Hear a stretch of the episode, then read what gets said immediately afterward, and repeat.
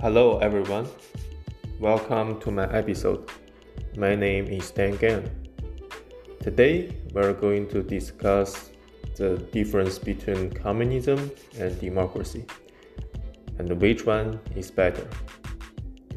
So, without further ado, let's just jump right in. First of all, let me define the communism.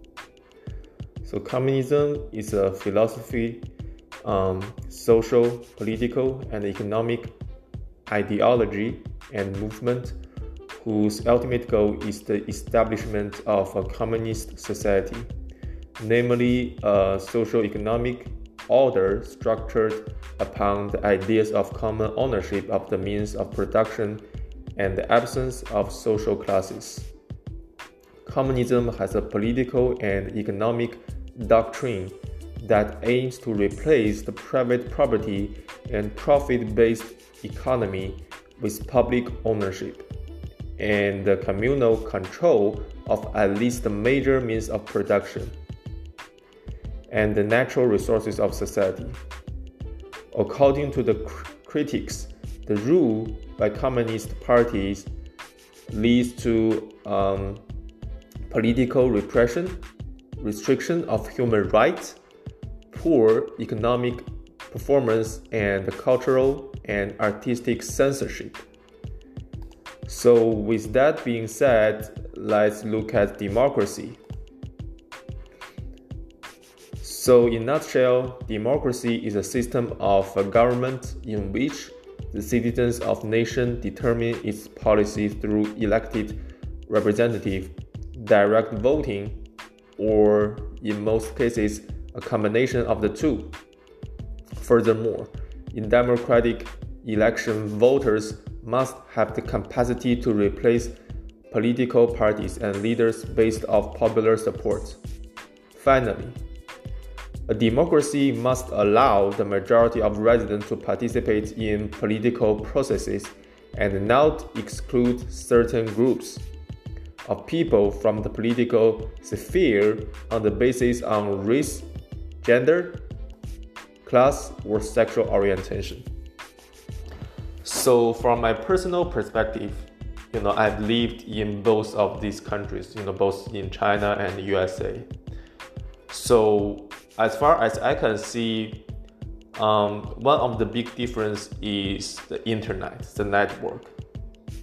So as we all know that in China, people don't have any access to Google, YouTube, uh, Facebook, and what have you. So that means Chinese government has come up with their own social media like WeChat, like Weibo to replace the worldwide social media. They have their own economy. So it's more like a um, oligopoly or monopoly um, um, economic structure. So they want to prioritize their market first. But you know, in order to do so, they have to block uh, foreign websites because they know what would happen if they open the internet border right? So people, of course, would uh, um, would be interested in you know Amazon, uh, would be interested in eBay, those kind of stuff. So their economy would be diminishing very very fast if they open the order. However, compared with Chinese um, economic uh, markets, here in USA, um, kind of like uh, um, perfect competition. So it's very very friendly for new entrants to come into the market and sell their product.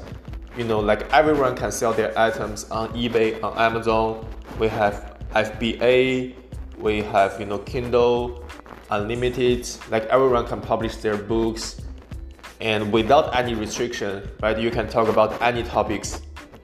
You can talk about uh, discrimination. You can talk about Black Lives Matter. You can talk about um, politics, etc. But in China, you can't talk about those type of t- topics. You know, due to the censorship, right? So the government would censor those kind of stuff so that no such information can be uh, circulated uh, through the internet in China. So people live in a bubble where they want to impact um, other world. However, they don't want to be impacted. They don't. They want to be influential, but they don't want to be affected. That is kind of you know messed up. And uh, uh, as time goes by, you know, people are are you know people deeply believe that their systems is perfect, and that kind of mentality is so rooted uh, that when they are told there could be some better ways, they don't even believe it. They don't want to believe it. So yeah, it's kind of sick, but uh, it's hard. It's kind of hard to infiltrate this country and change them because people there have lived in um, um, very very long time in that environment in that um, atmosphere so people don't want to be changed. You can't save people who don't want to be saved right? And um, the second point is uh, the voting right right? So here in usa um, no single person is almighty like totally he's totally the authority. No not like that not even president and we can, uh, as public, we can vote for our uh, preferred president. It's all about numbers, right? So that is democracy. Like everybody can um, make their voice be heard, and uh, by you know voting, by electing the presidents, by shaping the future. However, as opposed to that, in China, um, nobody can vote. There's no voting. Like the president, uh, this the sitting president right now can just uh, nominate or can just assign the next president, and it's all up to him. Like right now, the president of China is uh, President Xi. So after four years, or even eight years, he can just nominate the next one. That's kind of, I mean, when you think about it, it's just, it's not right, right? So he has the all authority to control this country. He can nominate anybody, like he's almighty.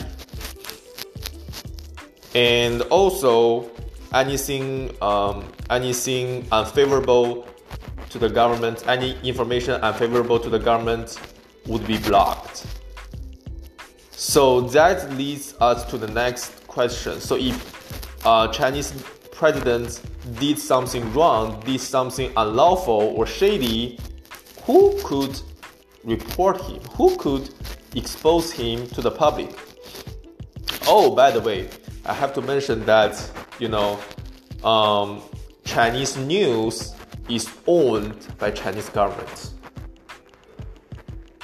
Like there's no CNN or uh, Fox, like two sides of story. There's only one story, one side of story in China, which is government story. Like they can feed you whatever they want you to know, and those things, you know, not very good. Those infamous things, they could just cover it up, and nobody would ever know it for their entire lives. No transparency, no honesty, no fairness or whatsoever. So yeah, it's a kind of bubble and it's not right. When people have different opinions, Chinese government will just, you know, suppress them, crack down on people, or oppress them. It's a very, very oppressive society. I have to mention this. So, yeah. But you know, I'm, I'm glad that I came to this country and um, and uh, I had some realization by talking to different people. you know, I realized that people here are very free spirit. They uh, have no restriction. They fight for what they want. They say what they want, and every voices can be heard in some way.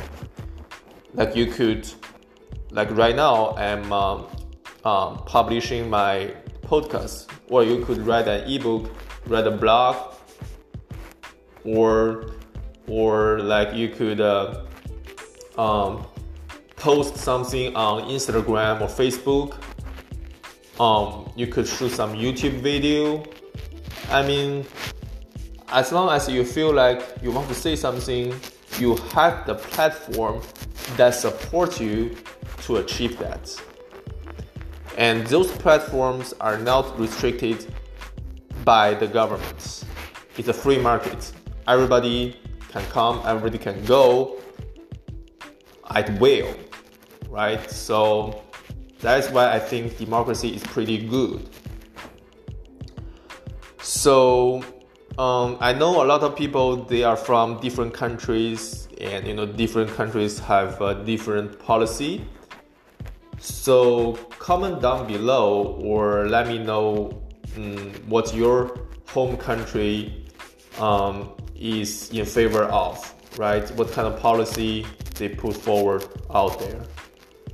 And uh, with that being said, hi guys, I will see you in the next episode. Peace.